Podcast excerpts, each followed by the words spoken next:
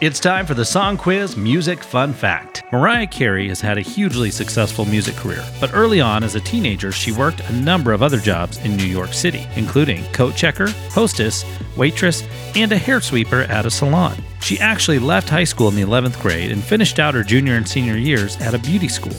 But because she skipped class so often, her high school nickname was Mirage. Wow, a diva from the beginning. That's your Song Quiz Music Fun Fact.